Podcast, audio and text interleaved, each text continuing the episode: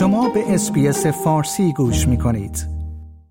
شش پناهنده از سیستم پردازش برونمرزی استرالیا در جزیره نارو وارد نیوزیلند شدند.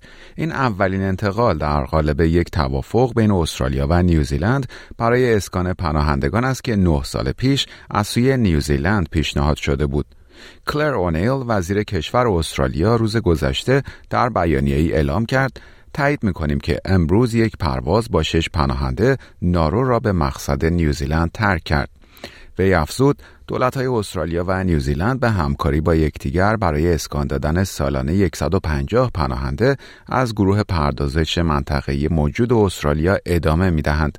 نهایی شدن این قرارداد در ماه مارس سال جاری اعلام شد و طبق آن در یک دوره سه ساله هر سال 150 پناهنده در نیوزیلند اسکان داده خواهند شد. افراد بازداشت شده در بازداشتگاه فراساحلی استرالیا در نارو و افرادی که توسط کمیساریای عالی پناهندگان سازمان ملل موسوم به UNHCR معرفی شدند واجد شرایط این انتقال هستند.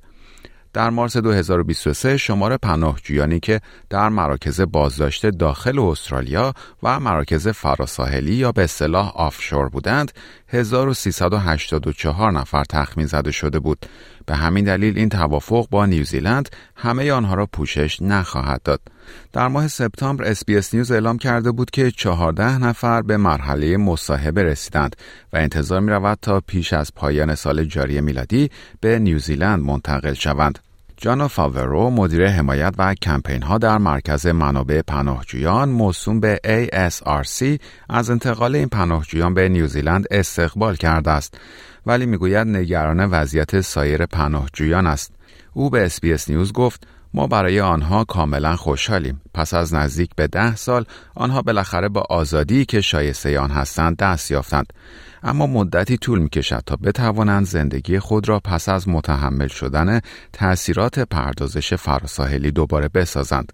خانم فاورو گفت این تلخ و شیرین است به دلیل آنهایی که ماندند.